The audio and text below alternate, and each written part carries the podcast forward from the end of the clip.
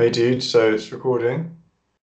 Uh, we're doing an episode on the pain body, Mm. uh, that tasty subject, and maybe a little bit on how that relates and differentiates itself from the ego, and uh, kind of getting into a bit of analysis in the pain body. I think. Yeah. Yeah. I think Do you do you actually recall much of reading about the pain body, or was it a bit under the radar, or or put put to put to the side because of other bigger topics? Uh, I think fundamentally one of the things about all the kind of terminologies and the teachings is everything's interconnected. And the moment that you try to identify something in a particular and like put it in a box, just like you hear the term pain body, and then you go, okay, logically, uh, please define the pain body. Um, it's hard to do that because it's so a part of lots of other things and everything's interconnected. It it's difficult to define. So um, I want to keep that in mind and not try to box myself in too much because I know we're going to have some challenges. Um, but uh, in terms of recalling, this is why it's also difficult to recall what Eckhart thinks about it and how he talks about it is because it doesn't seem to be so clearly defined. Uh, it seems to kind of crop up. Um, I know Eckhart does a lot of like Q and A. You know, he takes everyday examples of what people are going through, and he starts to kind of analyze it and break it down and and and talk about it. And pain body is one of the terms that keep coming up because it's in the context he's talking about individuals' experiences and their particular scenarios.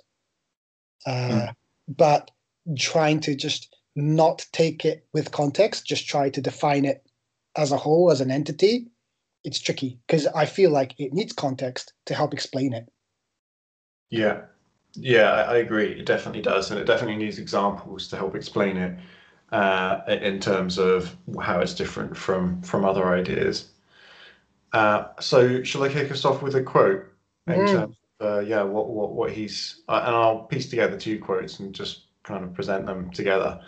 Uh, so he so he's written in a New Earth, any negative emotion that's not fully faced and seen for what it is in the moment it arises does not completely dissolve. It leaves behind a remnant of pain, and then goes on to say, the remnant remnants of pain left behind by every strong negative emotion that is not fully faced, accepted, and then let go of, together to form an energy.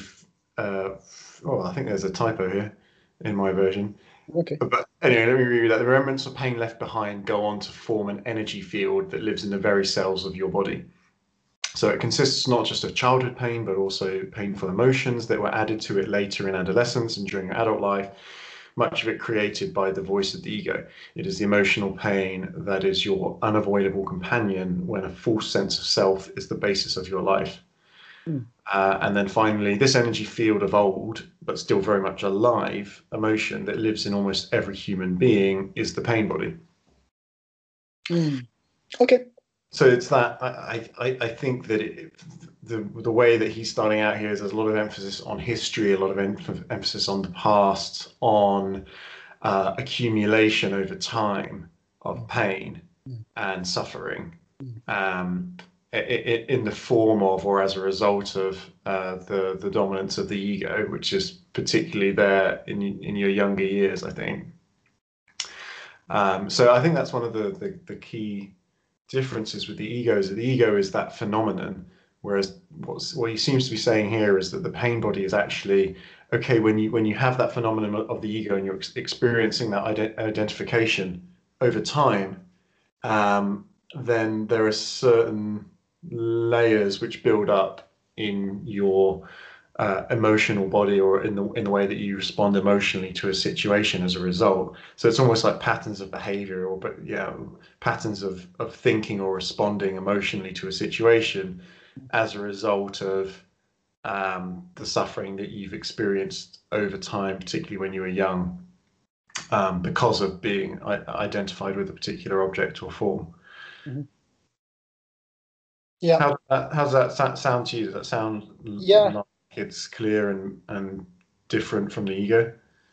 Well, okay. Um, my opinion is that the ego is such a massive, massive topic, and it's such a massive part of us. Uh, I think ego is kind of it's it's fundamentally all about our identity, our our individual identity. It comprises of so many things that we associate ourselves with, uh, and also we don't associate ourselves with.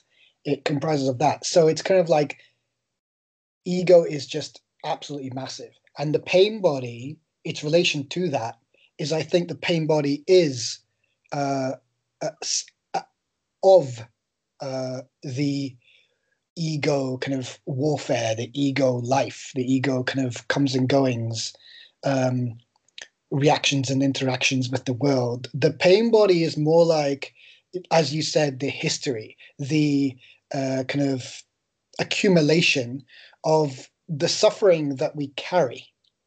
So I think it's like a particular kind of subject or area uh, of our ego journey. Um, we walk around with this ego, with this identity, and we're re- reacting and interacting. And pain body is the part that hangs on to the suffering throughout our lives. Do you know mm. what I mm. mean? Yeah. So yeah. it's kind of like, um, you know, if you have a chip on your shoulder, or if you're jaded, or if someone goes, "Oh, are you still hanging on to that?" You know, it's that all those um, is part of the pain body. That is the pain body.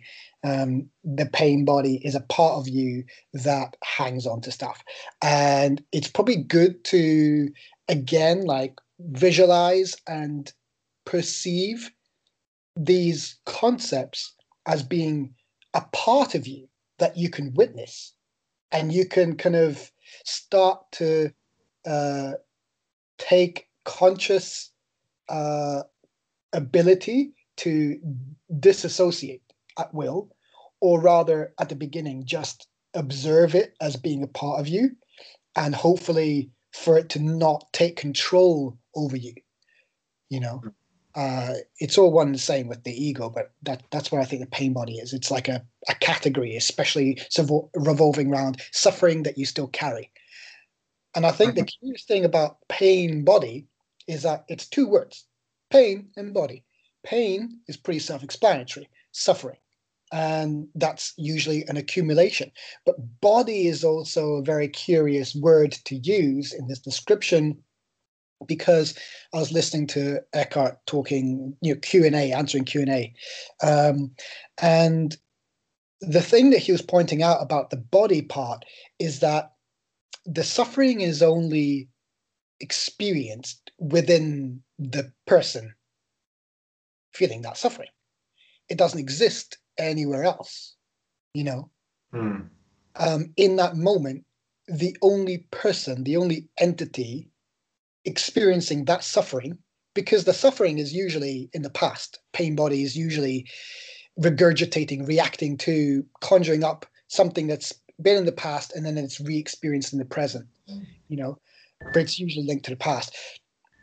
So you're the only person experiencing that. So if you if you see the the word body as like this shell that's in you and that's your pain body reacting to stuff, it doesn't exist a couple of inches to your mm. right. It doesn't exist to the person next to you. It doesn't exist anywhere else. It doesn't exist in that tree that you see next to you, you know?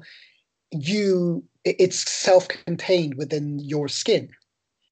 And mm. if you're able to see that skin, that pain body as like a membrane. And if you're, for example, able to step outside of that body and observe that body, that pain body, then that helps you, yeah, manage that and not let it overwhelm, not let it take over you completely.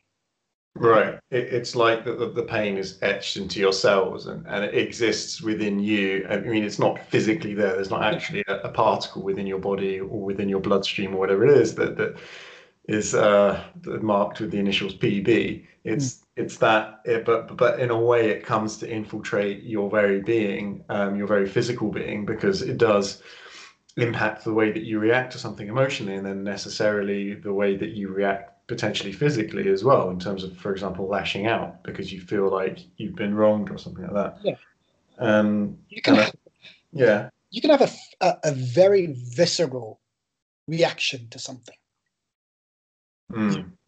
That that sticks and stones can you know break my bones, but words will never hurt me. That kind of thing. That so you know words being just a, a, a construct. It's a it's a it's an idea. It's a thought form. You know, it's communication. It's not physical harm. You know. Mm.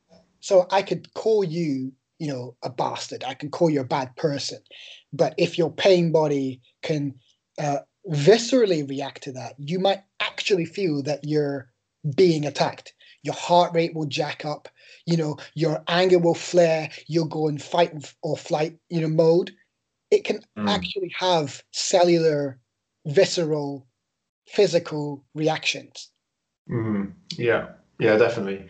And and it's those layers. I think visceral is, is the right word. And the way I stand uh, understand it is that that that visceral reaction is based on almost like you know when you go through the different layers of the earth and you eventually come across fossils from ancient uh, organisms and dinosaurs and the rest and it's those fossils from our past that that become uncovered but i think that's the main difference as i understand from from the ego because the pain body is very much at that extremely deep visceral level uh, and as we both said the accumulation of that um, and, and does operate through the ego because it is the ego which is effectively being prodded over time. You know, the pain that forms the pain body is pain that's caused to the ego. It's not pain that's caused to who you truly are, because who you truly are can't feel pain, as as we know. It's it's something much higher than that. So it's more that hurt self-esteem, that hurt pride. Um, that particularly is true when you're growing up, when you want to feel like you're an important person and you're and you're part of um, you're part of a family, part of a community, you're part of a school, you're part of a class, part of a heritage, part of a, a, tribe or an ethnicity, and you know all of your identity that comes from that, or even from things that you own. Everything is mm. ego. It's association. It's this image that you you build and then you defend against mm. all else, and it becomes you. You mm. become it. You know, and then it, the pain which accumulates is is is when that is taken away, and the because the ego is so much about inflation, right, and, and inflationary tactics to make you feel bigger than not necessarily than you think you you need comes, to be. This comes back down to the definition of the word ego because if you pull up dictionary it has like at least five or six different definitions of the word ego. It can be scientific it can be about um, inflated self-esteem and arrogance which is what most people associate that word with or it can be uh, what I keep referring to, especially in these conversations with Eckhart Tolle and New Earth, I keep referring to the ego as the, uh, you know, pretty pretty comprehensive identity of self, and all that means, you know. So it's pretty like a big, broad blanket. It's not just relegated to this kind of you know high self-esteem bigging yourself up bordering on arrogance. That's not what i mean when i say ego. So i keep referring back to the actual like semantics the the meaning of the word. Yeah. And and i think what what i meant by inflated sense of self is is not that sort of more dictionary definition but it is inflated sense of self through the identification of form and you know that that's the very kind of Eckhart Tolle concept and and uh, a New Earth concept, which is that um, you identify with form in order to feel bigger and feel like you know it's covering up uh, a hole in you, which is that you're not enough. The truth, obviously, being that outside of the ego, you're complete and you're a whole, and there's no issue. Mm-hmm. But when you're in the grip of the ego, you feel like uh, everything's competition, and that's where the inflated self, sense of self is important through identif- and identifying with things. Yeah. So, um, and and then it's within that bubble, when that bubble is occasionally popped because of the pain of of life. You know, whether uh, one of the examples that he gives is when a child starts to go through the, stage of establishing an ego, such as when they're a, a toddler, And you know, if they have their favorite toy taken away and they start crying because they identify through the toy, that's a part of themselves. Mhm. You know, if you just take the toy away on one on one occasion, or, or they have a they lose a toy on one occasion, then that's a pain, but it's not necessarily going to accumulate into a pain body. But the way I see it is if you keep taking things away from that child and as they grow and they go into adolescence, you know, if they lose not just a toy, but if they start losing other things or have other things which are important to their, to their identity and their stability through their identity taken away as they get older, for example, whether it's uh, you know recognition, whether recognition isn't there, or whether role models are taken away, or they lose their friends, or their parents aren't there either physically or emotionally. Yeah. And it's that constant popping of the of the the body uh, of the uh, sorry constant popping of uh, the ego in a way, in the sense that it's that, that pricking and prodding. It's funny And- you should say that. Yeah. It's funny I should say that. Why? Uh, it's just because I wrote up this um, this note. Uh, I decided so much like we've created this like podcast idea. It's very informal. I've created a blog. It's very informal. It's just a place for me to just like dump my ideas. I've been writing ideas down, uh, left, right, and center, but I just thought I would start getting them out. And so um, I came up with a theory about uh, the bubble wrap ego. Hmm. and it's very much in line with this. Uh, if you if you imagine that the ego is comprised of like this bubble wrap it it, it not all the bubbles are uniform in size and shape and stuff. They you know the bigger the bubbles the more that you associate yourself with whatever is in that bubble where it be uh, reputation where it be gender age nationality affiliations you know religion whatever um, it's all that that's your ego that you surround yourself with you you encase yourself in. And when people um, attack any bubble you know it does feel like a physical attack like they're popping it you know? They're coming at you with little little pins and knives and stuff and you feel like you need to defend yourself. And so then you try and attack their bubbles. And it's this like game that everyone's playing all the time it's the game of trying to pop people's bubbles when you feel like you're being attacked and that's all it is this ego warfare uh, so that's why i said is because you're using pop and prick and stab and stuff and bubble and that's that all aligns with this idea Right. of trying to visualize it Yeah, definitely. I mean, that's a that's a way of visualizing it, and and it's the when it steps into being a pain body is when the same type of pain is inflicted time and time again. So if that's some if that's something that's important to you being taken away, or a source of love that's being taken away, Yeah. for example, um, then eventually that becomes etched onto you, and you get into these kind of child inner child and child psychology issues, or which translate into being an adult. You know, things like oh I, I can't trust the environment around me uh, or I'm not worthy of love and all of these kind of scenarios that, that come out later um, and you know people have to deal with through therapy in terms of understanding the pain that they had in their childhood. So I think I think it starts to bridge into that area of psychology as well. Um, although he, he doesn't obviously go into that area in, in kind of clinical or scientific detail. Hmm And what's your view on the way that we respond to the pain body? So, because the the, the way that, that it, I've experienced it is that r- with with with the ego, for me, it's always been very clear in terms of uh, the thoughts that are in your head. But as we said, this is something that's accumulated that sometimes are like a visceral reaction when it comes to the pain body, and so it's not necessarily that thought pops into your head, um, which says, "Oh, this person doesn't love me" or whatever it is it can just be an instant lashing out Mm-hmm. without necessarily the thought that says, "Oh, I need to lash out or I need to attack because. Um, my uh, sense of self, my self-esteem is, is is under is under fire." So, what, what do you think about the way that the pain body is experienced in terms of kind of skipping that thought in your head process and more visceral emotional reaction? Uh, I, I think that um, the pain body is, I think, a very, very deep and sensitive topic because it is an accumulation of suffering. It's usually a repeated uh, reminder of things that you haven't found to your preference. And over time, you know, it, it it does require some context to help illustrate meaning.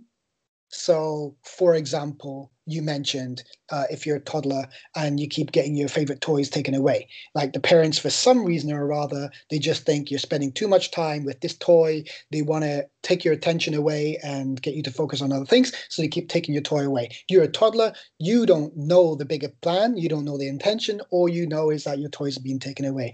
You might feel that. Um, uh, why is this done to me? This is, I don't like it. I want it. I want it. I want it so bad. I want this external thing. You associate yourself to it. And then every time some, something is taken away from you or later in life when people that you form attachments with um, they leave you all of that starts building this narrative and that's where it's dangerous you might start building this narrative that forms again adds to your ego adds to your identity adds to this narrative of your identity that you are not worthy of love or that everything you love and attach to will leave you. You know everything will will is pointless because it will be it will leave you with pain and um, you know then you might be jaded and so that will impact on your future relationships and your future attachment to things. And it has all these big meaningful implications. And um, so usually the pain body is something that's a very meaningful very personal thing. And when anything triggers or reminds you uh, of this kind of pain that you carry, no one else carries, you've accumulated it, it's very personal to you, to your identity, uh, and your narrative that you uh, subscribe to and you've created for yourself. When anything triggers that, it completely precedes any kind of logical thought. You might have a millisecond, but you'd have to be very, very conscious of your own reactions to mm. catch yourself in that moment. But usually, ego reactions precede anything else, um, usually.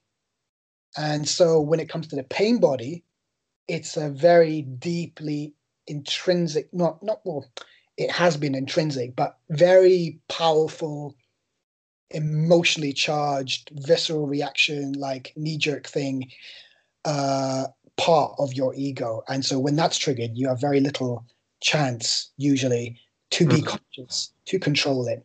So it precedes it.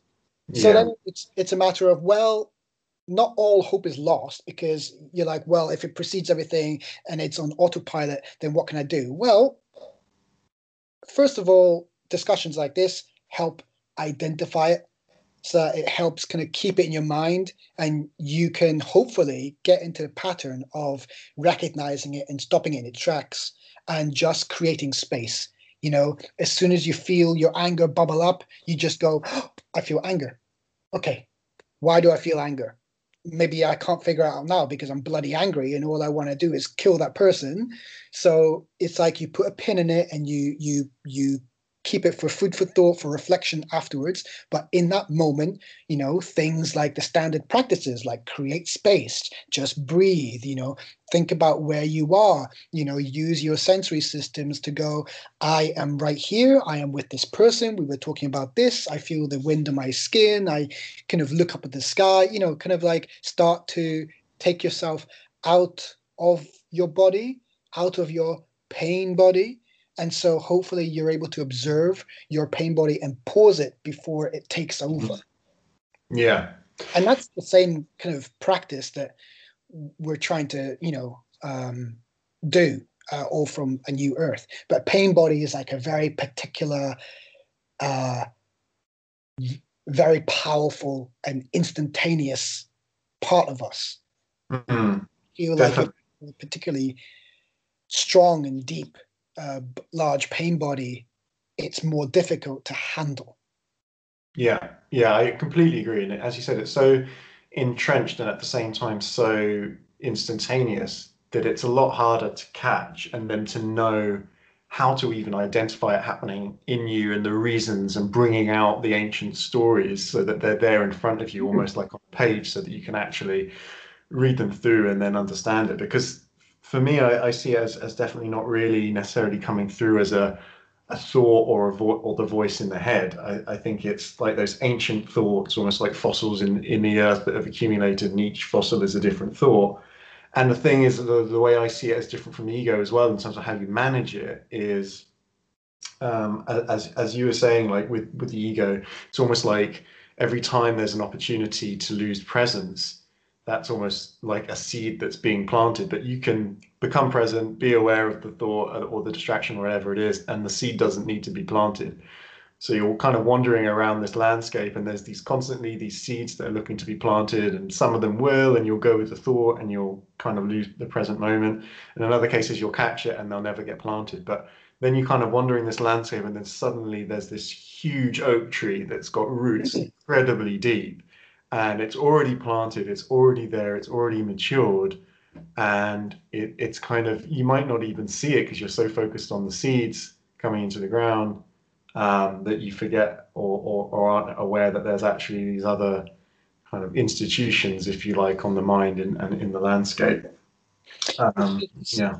In this description, what do the seeds represent? What are the seeds, and what is this oak tree a development of? Well, I mean, the, the, the seeds are, are, not planted, so they're not necessarily. If you think you go back to uh, childhood, or, or yeah, when you're, um, or, or, or, put it this way, if you're kind of becoming conscious through whatever means, whatever books, whatever teachers, you're suddenly more able to attain the present moment, or eventually, you know, you're on that path anyway. And so, rather than just going with the stream of thought and going with the identification with thought with form, as those kind of seeds kind of shower down on you, you're occasionally able to not necessarily let them take root and eventually grow into the kind of trees of our youth that, that come about through the pain body. So I think that that that's the difference is that you can kind of catch yourself losing the present moment and you can become present and then that's that's kind of taken care of but you can be in the present moment but then you're faced with a situation that activates the pain body um, and you just have no time. Like there's no, you don't see it coming. You don't see the seed coming. It's it's already there. There's a huge tree, and you don't necessarily realize it, and you're suddenly, you know, right up against it, and you know your heart rate will go faster potentially, um, and you know your ability to therefore think and act fully or in the way that you'd like to have that full control is diminished and it might not be that, it, that, that it's a that you're kind of lashing out it could be that you're actually just turning in on yourself and yeah. sort of feeling less significant in that scenario like maybe you're speaking in public or you know because of behavioral patterns in terms of relation to friends and family just the ways that you used to behave kind of coming coming out yeah. so it might be uh, something like that but yeah i think it's a lot harder to necessarily then bring out that what what is the ancient thought that's buried underneath that means that I'm reacting in this way? Because with the ego, sometimes it can just be that voice in your head, and you can spot it, and you can be like, "That's a load of nonsense. Why would I believe that?"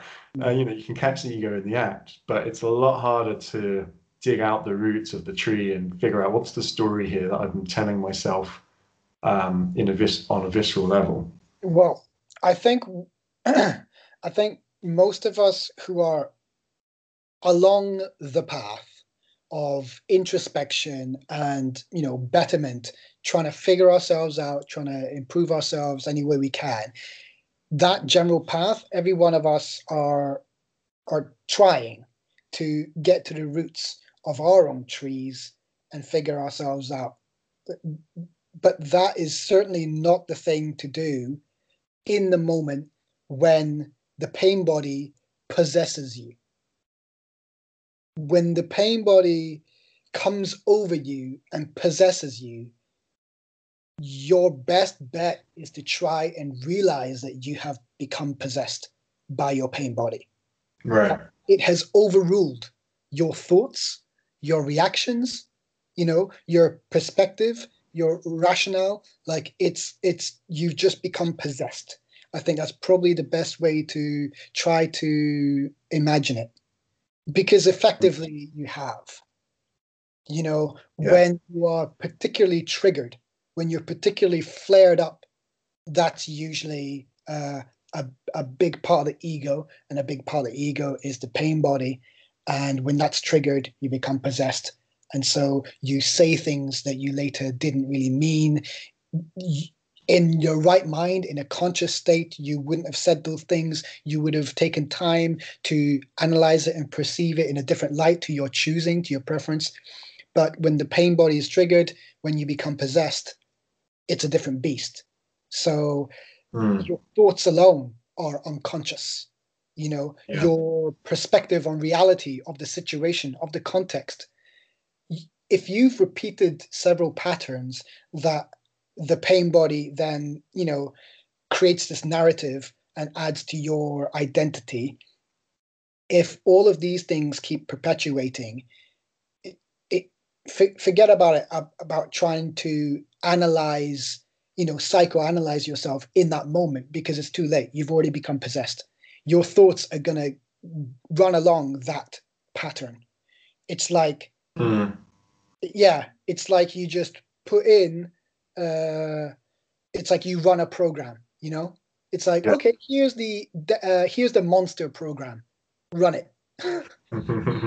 Your pain body is triggered. It possesses you. Okay, you're in monster form. You're in pain body form now. Run that program. And so your best bet is to try and realize that that program has been initiated and just stop it and just create some space create distance you know remove yourself from the situation just try to manage that because whatever you think whatever you say whatever you react is going to be part of that program the pain yeah. monstrous possession program. Yeah. Um, yeah. It, it's, it's that possession like you said i think that's a really good way of putting it. It's and and how hard it is when you're possessed to realize obviously that you're possessed. Mm-hmm. at the very least though i think what you can do and, and what i've done is you know these things happen in such subtle ways sometimes you know whether it's in the workplace or among friends and family. Just when there's a say a political point of view or a social or economic point of view and you know before you know it you've got kind of got, got, into this trap in which you have to defend your position or you feel like your credibility is under attack because of the poor logic or, or argumentation of someone else um, and that you're being painted in a, in a poor light as a result. And and it's very easy just with this stray email you know how you see sort of passive aggressive remarks here and there all over the place. And we, we've all experienced and and and uh, kind of given those things ourselves as well but yeah, I think I think as you said, when when it comes to getting out of that situation, even if you're not able to in that moment kind of do the analysis, what you are able to do is probably notice that you're angry, and as hard as it may be, just being conscious that you're that you're feeling that emotion, that you may be exhibiting this pattern that from previous experience comes out in this particular situation, for example, in relationships, then you can you can maybe remove yourself from that situation. And I think that's something that Eckhart Tolle actually uh, says or advises, if you like, um, in in some of his material. Yeah. Um, on a side note, imagine if how difficult it is to uh, even kind of recognize the signs that you have been seriously triggered and that that's you, your pain body, which is like a you know a huge category of uh, of being triggered. Uh, so once you're possessed, if you think that it's difficult to see those, notice those symptoms, and just pause it, uh, for the average individual in an average situation, imagine being uh, extremely hormonal. As in, imagine if uh, a woman is on her period and imagine if our emotional uh, um, uh, circuitry is jacked up, you know, multiple times. Imagine how hard it is to catch yourself when your emotions are just like through the roof. Yeah, well, we know as as men how that can happen. How how our hormonal states can be altered in different situations because of the trappings of what it means to be to be to be a man, or just as part of the genetic makeup of of being a man as well, in terms of the way that testosterone comes into the equation and um, and yeah. impacts and impacts the way that we see ourselves and the way we um, operate a pain body or or uh, own a pain body as well. Um, But um, um, going back to something that you mentioned earlier in terms of us as individuals kind of carrying our pain bodies, I think it's quite interesting that besides the accumulation of pain uh, in our own individual ways as individuals, Eckhart speaks about um, the pain body not just being individual in nature, but kind of being part of an inheritance of suffering that that's happened from countless of hum- countless humans before us in history. Uh-huh. Um, and just to quote something here, the history of humanity, which is a history of continuous tribal warfare, of enslavement, pillage, rape, torture, and other forms of violence. This pain still lives in the collective psyche and is being added to on a daily basis. So he's got this concept that we actually also, besides perhaps not having enough love or attention, for example, in, in the case of an individual child, also saying, in, you know, he gives the example of some babies crying regardless of whether they have love or attention. And it's almost like the crying is there for no reason but he he links it back to this idea that we inherit pain um, somehow genetically or, or otherwise. It's sort of as, as, an imprint on our dna so what do you think about this idea that there's this kind of collective pain that we inherit regardless of actually the, the nature and nurture of our upbringing? Definitely. Um, the the things that we can consciously perceive um, is quite limited, I believe, to what we are actually able to perceive, whether subconsciously or consciously. Um, so when it comes to a toddler or a baby, in your example, uh, crying for no apparent reason, uh, uh, yeah, I think that's definitely in the realms of it. Might it, it hasn't in its life, in its physical life that it has there, it hasn't had much time or or cognition to process any kind of like significant pain body itself. But I think that it is entirely possible to absorb uh, others, whether, like I say, like, you know, consciously, like with thought, with cognition, with ideals and associations of ideals, um, or collectively. Um, and this starts to bring up questions about lifespans, about lifetimes, about if we do uh, believe in a kind of underlying consciousness that's, uh, you know, it, it, we are kind of physical manifestations of it within different lifespans. Um, if you link it to something like a soul, if you say, okay, my soul is eternal, and if you believe in reincarnation, that your soul kind of manifests into different reincarnations and it keeps doing this. Um, if you go along those ways of possibility of, of existence, of what could be real, then you start to enter into the deeper collective contribution to uh, to pain bodies that are not just air quotes individual you know mm. the, the collective because if for that for example if that baby happens to uh, be uh, black and um, there is a history a recent history that's still unmet unresolved unhealed um, of the big, you know, huge suffering of uh, indigenous people, of black people, um, the enslavement and the, you know, perpetuation of this kind of like negative stigma uh, in society. This baby hasn't hasn't had that um, personal interaction with that stigma, with that narrative. It hasn't.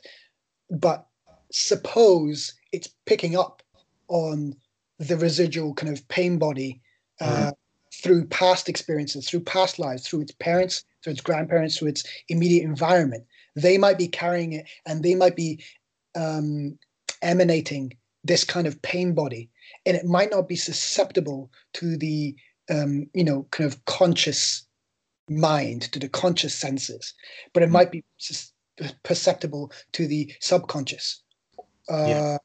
or even like I don't know, pre-conscious, if that's even a a word. You know, I mm. think there's a lot of information that's that's going around that uh, we we cannot even recognize. We don't even know that we're able to perceive it. Never mind its existence. Mm. Yeah. So, yeah, it, it gets real like in that in that kind of ethereal um, way area. I, I, think it makes sense. I, I, I don't know what the science is, or whether it could be kind of proven scientifically, but I, think that the principle of uh, the, the, the behaviors and patterns of the past um, influencing future generations of any species in terms of how we react to certain situations, including, say, being a crying infant, makes sense. Um, whether there's any research behind the way that uh, the kind of the, the, kind of pain that we have as infants, or crying and uh, things like that, based on the suffering of us in the past, I'm not sure about. I mean, it, it, seems to make sense in terms of behaviors being inherited by future generations. Whether you could then break that down by, say, all oh, right, there's the collective pain body for the this indigenous group in Greenland versus the collective body, pain body which impacts the behavior of infants and toddlers for uh, uh, indigenous people in Namibia or, or uh, you know African Americans in, in in the United States or something like that. I'm not sure about, and I probably wouldn't be able to get to that level of detail in the research. But the principle of it being inherited by humans as a species, uh, kind of um, being encoded in our DNA in a way, as he puts it, I think I think can probably stack up. Mm. In in that sense, then there's actually two aspects of the pain body. There's the part that we discussed earlier, which is that it's as the ego is established, grows, and is repeatedly hurt in some way, then the pain body accumulates from that, from the, the hurt pride of the ego. Mm-hmm. But then there's almost this pre ego inheritance that we get. Pre ego being, say, when when you're an infant, before the ego is established, and you get the sense of I mm-hmm. and myself when you're two or three years old. So that almost seems to be there in the background as well. Mm. Um, so there's so actually maybe it's not entirely, at least in terms of how he's writing about it, limited to um, um, what's yeah. developed through through the ego as an individual. Yeah, I I I think um, if we explore that and uh, kind of pick it apart, we might come up with a different terminology. Like we might go, it it kind of feels like it's one and the same, but if we categorize it as uh, one is part of the ego, um, which is more personal, obviously, and then the other one is a you know, for lack of a better term, another pain body, but it might be a different category of pain body. But then you might not, not use the word body anymore because it might be transcendent of the body. It's pre-body. It's pre-individualized. It's pre-localized, and so then it might be given a different term relating to that same kind of concept, but it's yeah, I think I think you're onto something. We might have to create some kind of separate term uh, mm. because we might we might develop our own pain bodies as we grow, as our ego takes root and we create associations and all that stuff. But yeah, we might also be carrying this residual, unmet, unhealed, unrecognized uh. For lack of a better term, pain body, but we might create a different term for that. Yeah, that's that's the kind of the inheritance side of it. What's inherited versus what's grown uh, with us individually, and that's maybe yeah, not even in like maybe it's not even inherited because the level mm. of empathy that we have, we are capable of great amounts of empathy, and it sometimes um, knows it, it sometimes transcends logical, rational boundaries. You know, it's I think it's possible to feel empathy and, and relate and connect with people who we haven't even met. You know, um, we don't even know their story. You know, we can get a glimpse of some scenario and we can relate, we can empathize, we can feel how they felt even though we don't know the narrative, we don't know the person.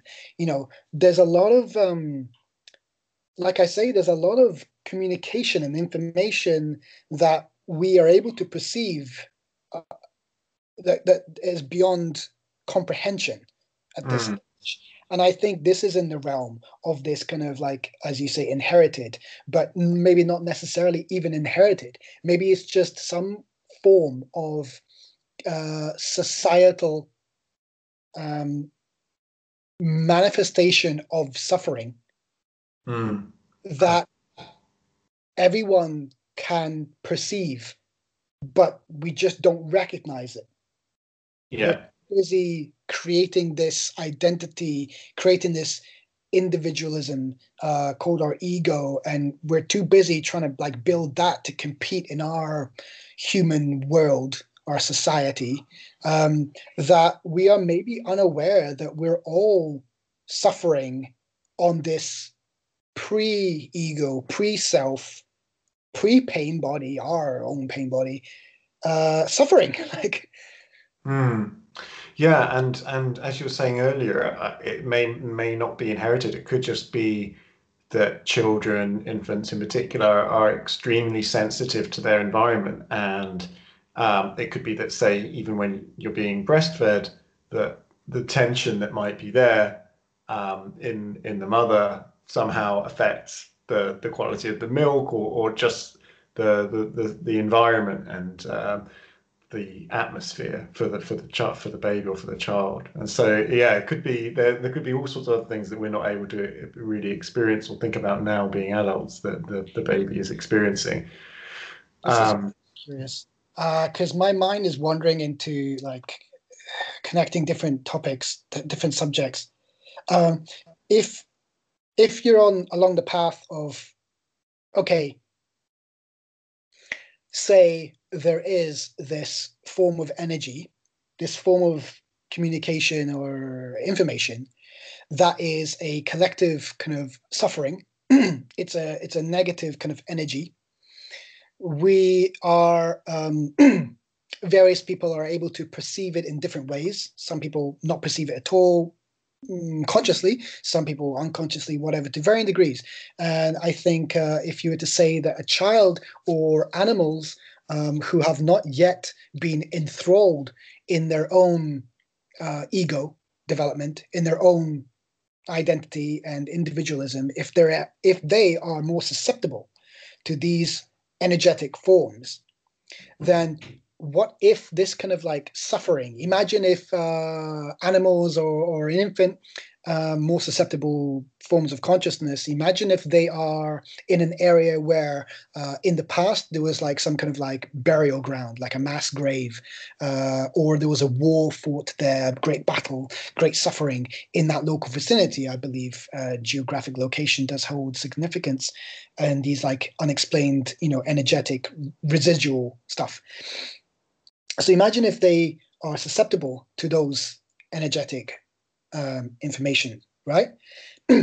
imagine if their psyche is uh, picking up on it, but it doesn't know what it is and it tries to make sense of it. What if the human psyche, this early form of consciousness in toddlers and animals, imagine if they try to decrypt this energy, this information, into ways that they can understand it because it feels negative, it feels suffering, it feels icky. But what if they manifest it into um, forms of the sensory, forms of like visual, audio, um, kinesthetic? You know, then you might start to have areas of, oh, maybe that explains like ghosts as a phenomenon you know imagine. Mm. because if you're able to perceive these energetic waveforms but you can't comprehend them your psyche your mind would start to uh actually yeah decode it would try to like uh, make it into something for you to to help you recognize it. And it might manifest as a, a ghost that you see your eyes play tricks on you because your mind is literally creating this like decrypting this oh i perceive this like code and then it feels like this it you know? Uh, and i think that's a very curious notion that connects like the phenomena of like ghosts or spirits or something uh, with being able to perceive different energetic communications that's residual and i think it kind of ties in Yeah, I think I think it could do in the sense that, as you said, kind of thinking about it more from the way that the, the mind projects a reality, um, and you know the pain body and the ego project a reality, and in some cases that can, through deep trauma, result in, uh, say, visions like literal, not not veridical, not objective physical apparitions, but from the perspective of, of the viewer that's going through a trauma, um, they might see things or hallucinate or whatever it is, but that that concept of there being an energy field that is is it, you can experience sometimes with the pain body. I, I, I definitely kind of see something in that. You know how sometimes you walk into a room and you can you can cut the the atmosphere with a knife. It's like no one said anything, not necessarily in the body language, but you just get this amazing intense feeling that something isn't right or that somebody has a very active I think you maybe become more sensitive to it when you learn more about the pain body, but mm. that you can perhaps notice that there's a very active pain body somewhere around the room, yeah. uh, or maybe in a lot of people because you know how the pain body reinforces itself through other people as well by triggering their negativity. Mm. Um, so I, I, think that the idea that the, that you can experience it in that way is is definitely true, and in, in some cases you can probably, or you'll probably hear examples of uh, as I said, like in, in cases of trauma when there's actually a, a, a visualization of something maybe uh, because there's so much pain that, and basically so much mental illness from uh, an active pain body that you'll start seeing things or hearing things because what you think suddenly or, or somehow translates into what you actually perceive. Mm. So I think there's there's definitely something to that. Yeah, I think generally when you, when you mentioned before when you asked the question, you know, uh, what does science think about this? Um, you know, what do we know? Well, when it comes to that scientific practice, obviously science is ever evolving.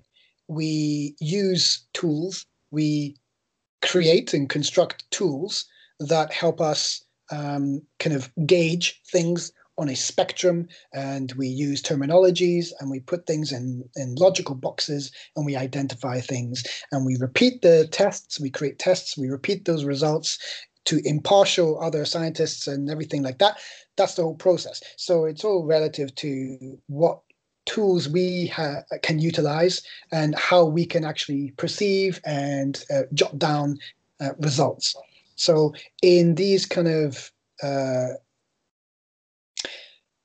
expressions of what if, of possibility. Um, it's not jumping onto let's uh, rule it out as impossible, nor is it let's say this is uh, a reality. It's kind of, you know, what if? It's allowing it. So you know that if you were to look at it through the lens of a um, a scientist, uh, or a or someone who is fully of the kind of logical uh, left hemisphere brain you know way of approaching it it's limited to what we have now with our capability uh, scientifically and personally with our mental cognition.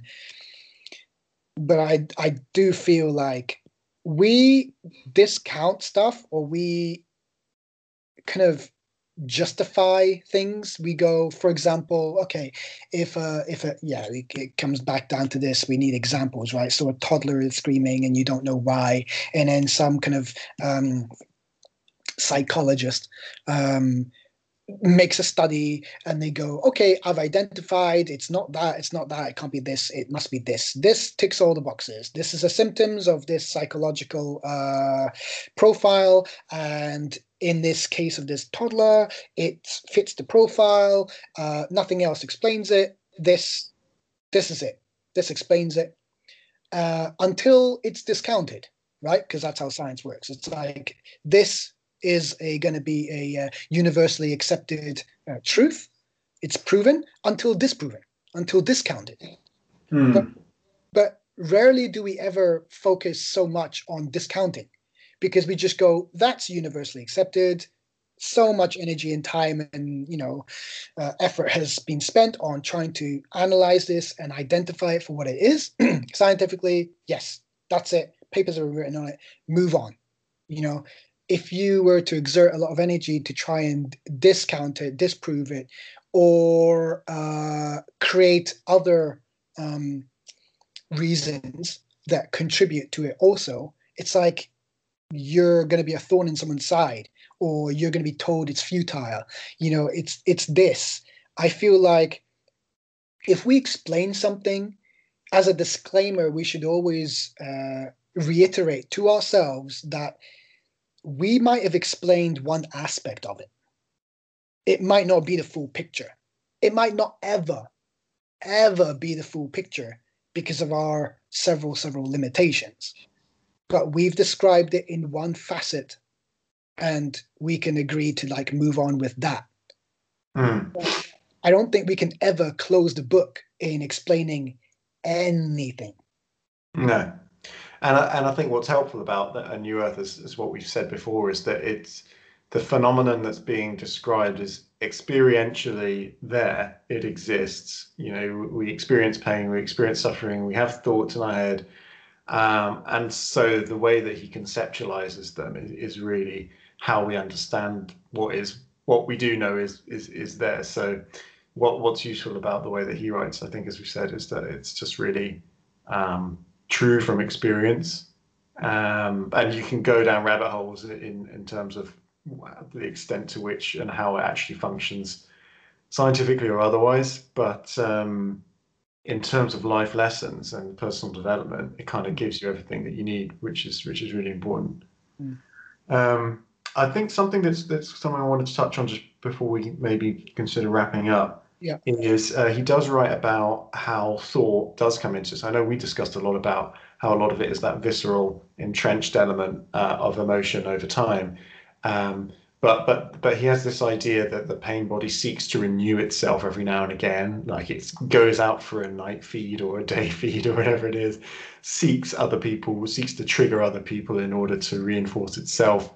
Um, and something quite interesting about that is that that actually thought um, and a train of thought does come as a result of that. So sometimes we think about the ego as just losing presence, and that's it. It's kind of a self-contained phenomenon.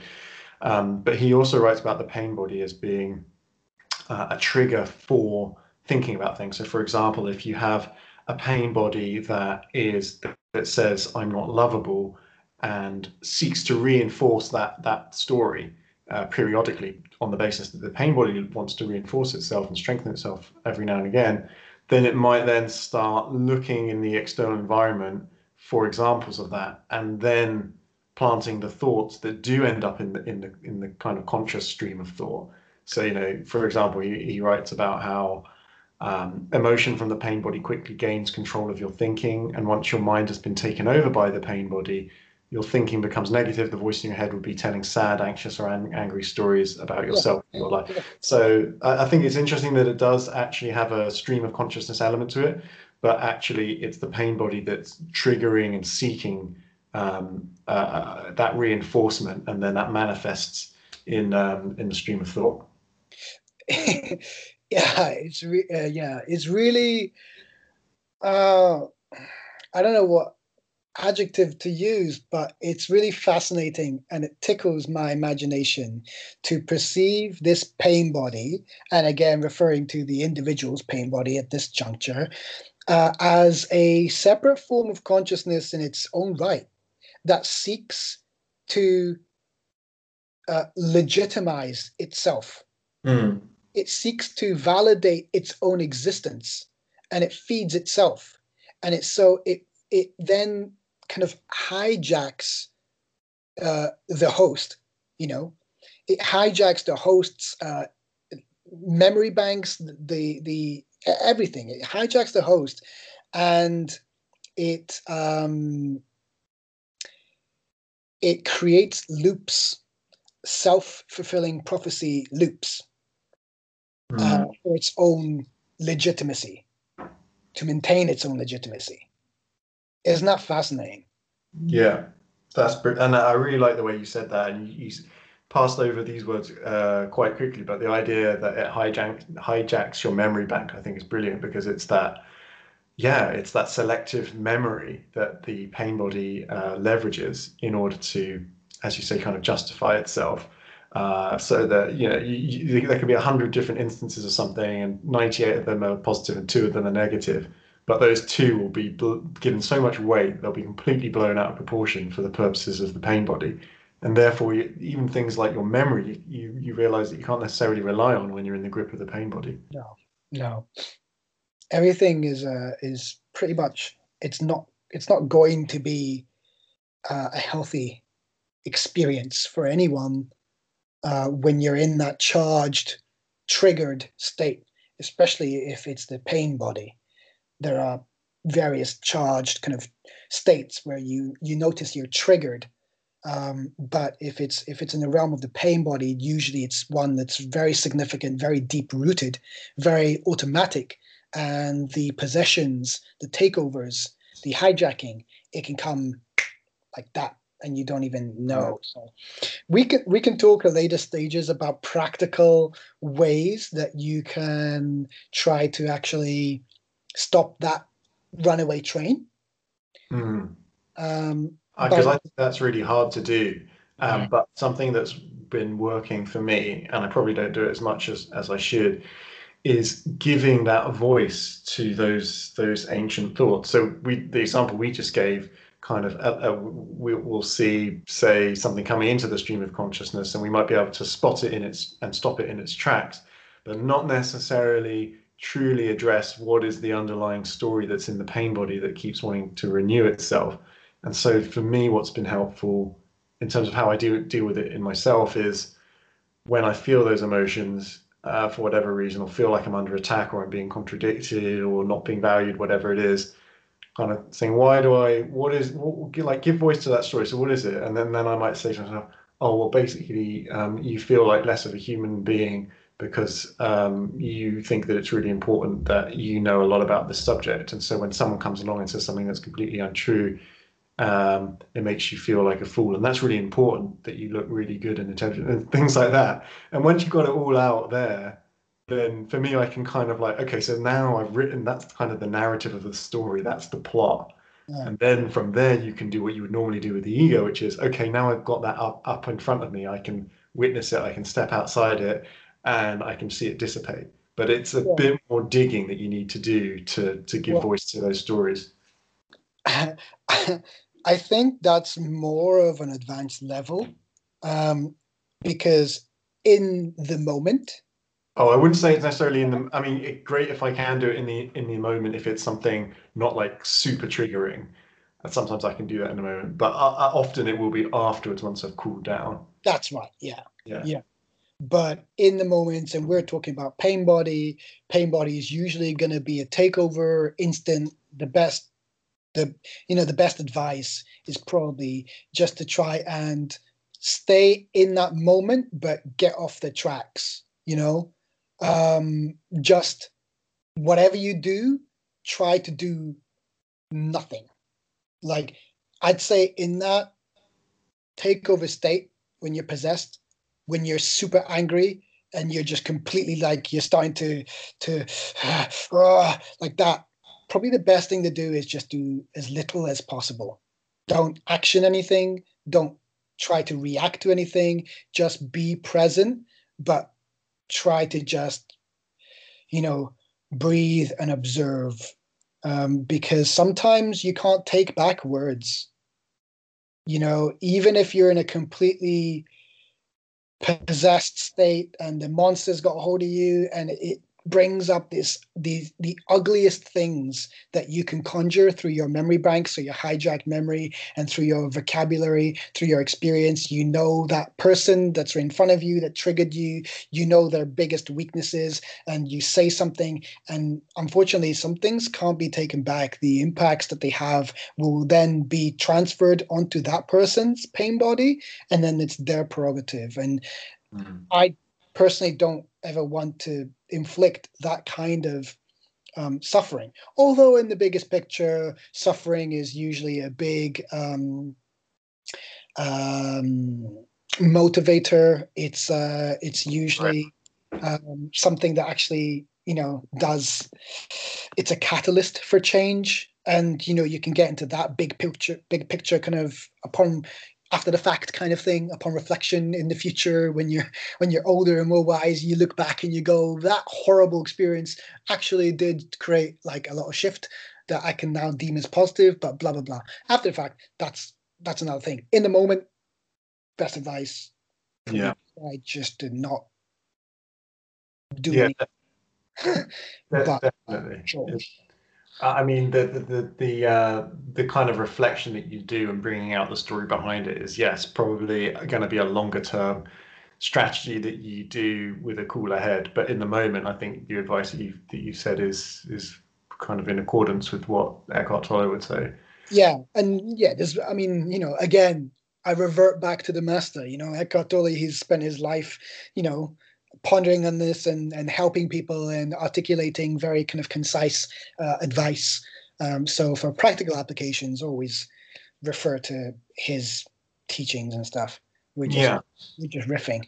Well, you see this. I, I was just for some uh, maybe because I saw it over Christmas. Um, I saw, uh, you know, I, I, had my fair share of trashy, Christmassy type films that I that I've been watching over Christmas, mm. and I rewatched uh, You've Got Mail. I think it was on Netflix, I don't know if you remember seeing that. It's like a Tom Hanks and Meg Ryan film from the 90s, but basically um, Tom Hanks is this uh, big shot business guy that owns a, a corporate and kind of faceless uh, book uh, chain, um, and uh, he comes to town and effectively puts um, Meg Ryan out of business with her little corner shop bookstore, independently owned and all boutique and cutesy and things like that. Mm-hmm. And you know the situation that she always has is when she's mad and wound up because you know she thinks he's just like, like a shameless corporate uh, uh, kind of I don't know uh, bully, I suppose. Yeah. Um, that when she's confronted with him, she, I guess, because her pain body is activated and she feels intimidated by him, she becomes tongue-tied, and that's the thing that she always kind of mentions um, in in the film. The character is that you know she can never get the words together in that situation just because she feels like she's in a high pressure situation. So she can never kind of speak her mind and her mind wanting to say you know very clever quips or insults to kind of get him back and put him in his place sort of thing. Who, who can um, not relate to that honestly? Well like, this is it. It's, it's so many instances. You could see it in a million films and in a million scenarios in day-to-day life. Yeah.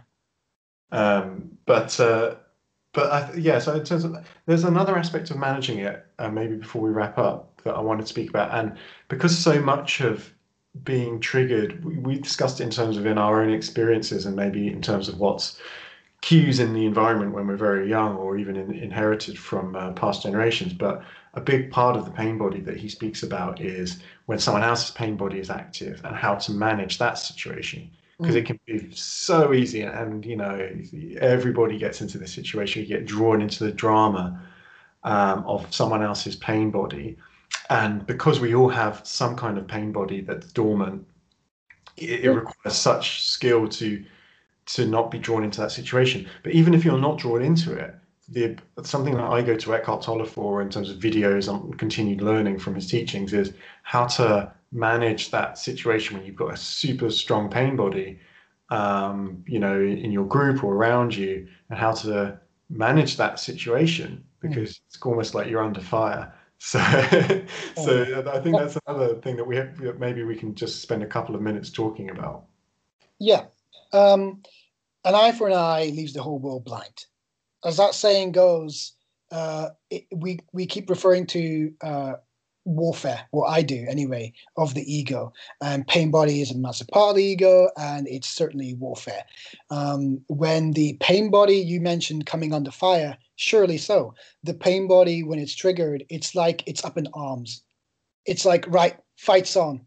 Uh, it draws its weapon and it wants you to arm yourself so then you can have a fight because mm-hmm. conflict is especially in a triggered state when you're being possessed, it is ready for war. It's ready for conflict.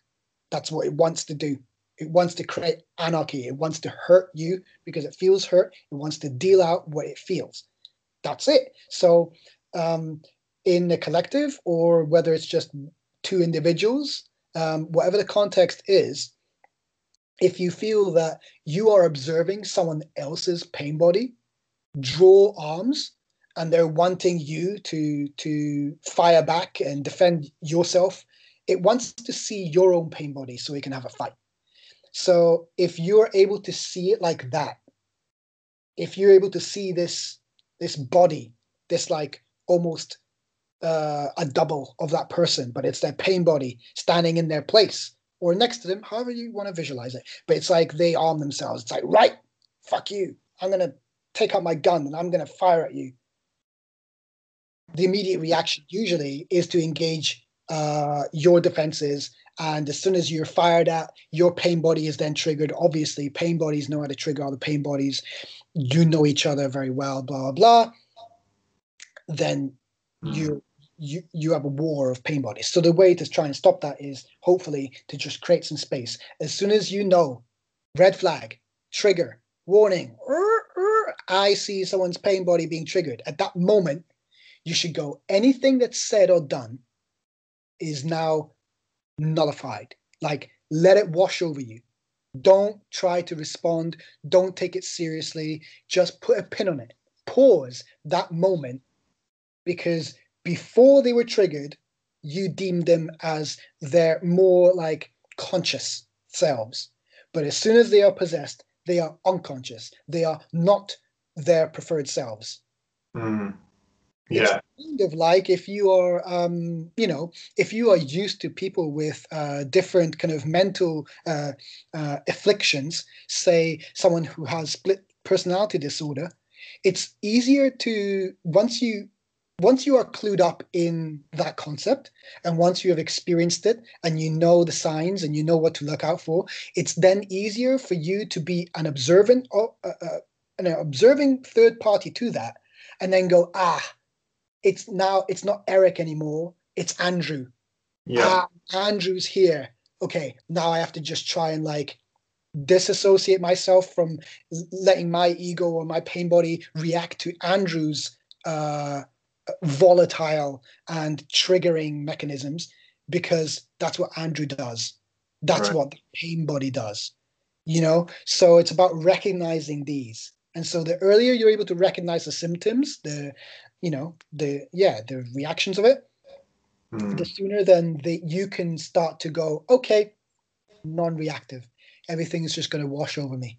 And know? I think also um, being honest when you know what everything that we're saying, but uh, in my case, sometimes just admitting that I am reacting. I think it's it's it's very it's you don't you don't want to be the one that's kind of in the wrong, and you don't want to be the one that knows all of these concepts and ideas and understands them and has been working on them, um, and then ends up reacting anyway. And so sometimes the temptation is to be, well, I didn't react, but you really did, or well, I did react, but they kind of they got me started. It's kind of pinning the blame on the other person, and I think that it's, it's very very easy to to do that, even though you know that that um, that uh, yeah deep down that you are actually being reactive, and it's not till afterwards. But I think just to wrap up, um, something that always helps me in terms of a quote that stuck with me is what we react to in another is also in ourselves.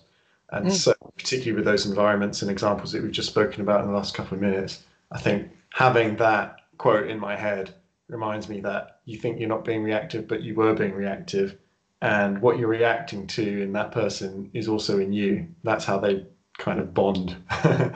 that energy field kind of melds together. So um, that's been really helpful to me. Yeah. Any, any closing remarks from you? Um, whenever you noticed any signs, um, if you hear the phrase like shots fired in your head or something like that, any kind of signal that says to you, oh, shots fired, they're up in the arms, they're triggered, uh, or I'm triggered, anything like that, just try and uh, manage your habitual instinctive reaction to reach for your gun, to reach for your shield, to run away, to fight, whatever it is, that knee jerk reaction, that automatic response, just try to not let that run its program and just be present. You can analyze it later, but just breathe, just be present. It takes two to have a fight. it takes two to conflict. If Yeah. it's one sided, yeah, you're going to have to channel a lot of self restraint to take it. And again, you shouldn't have to take it.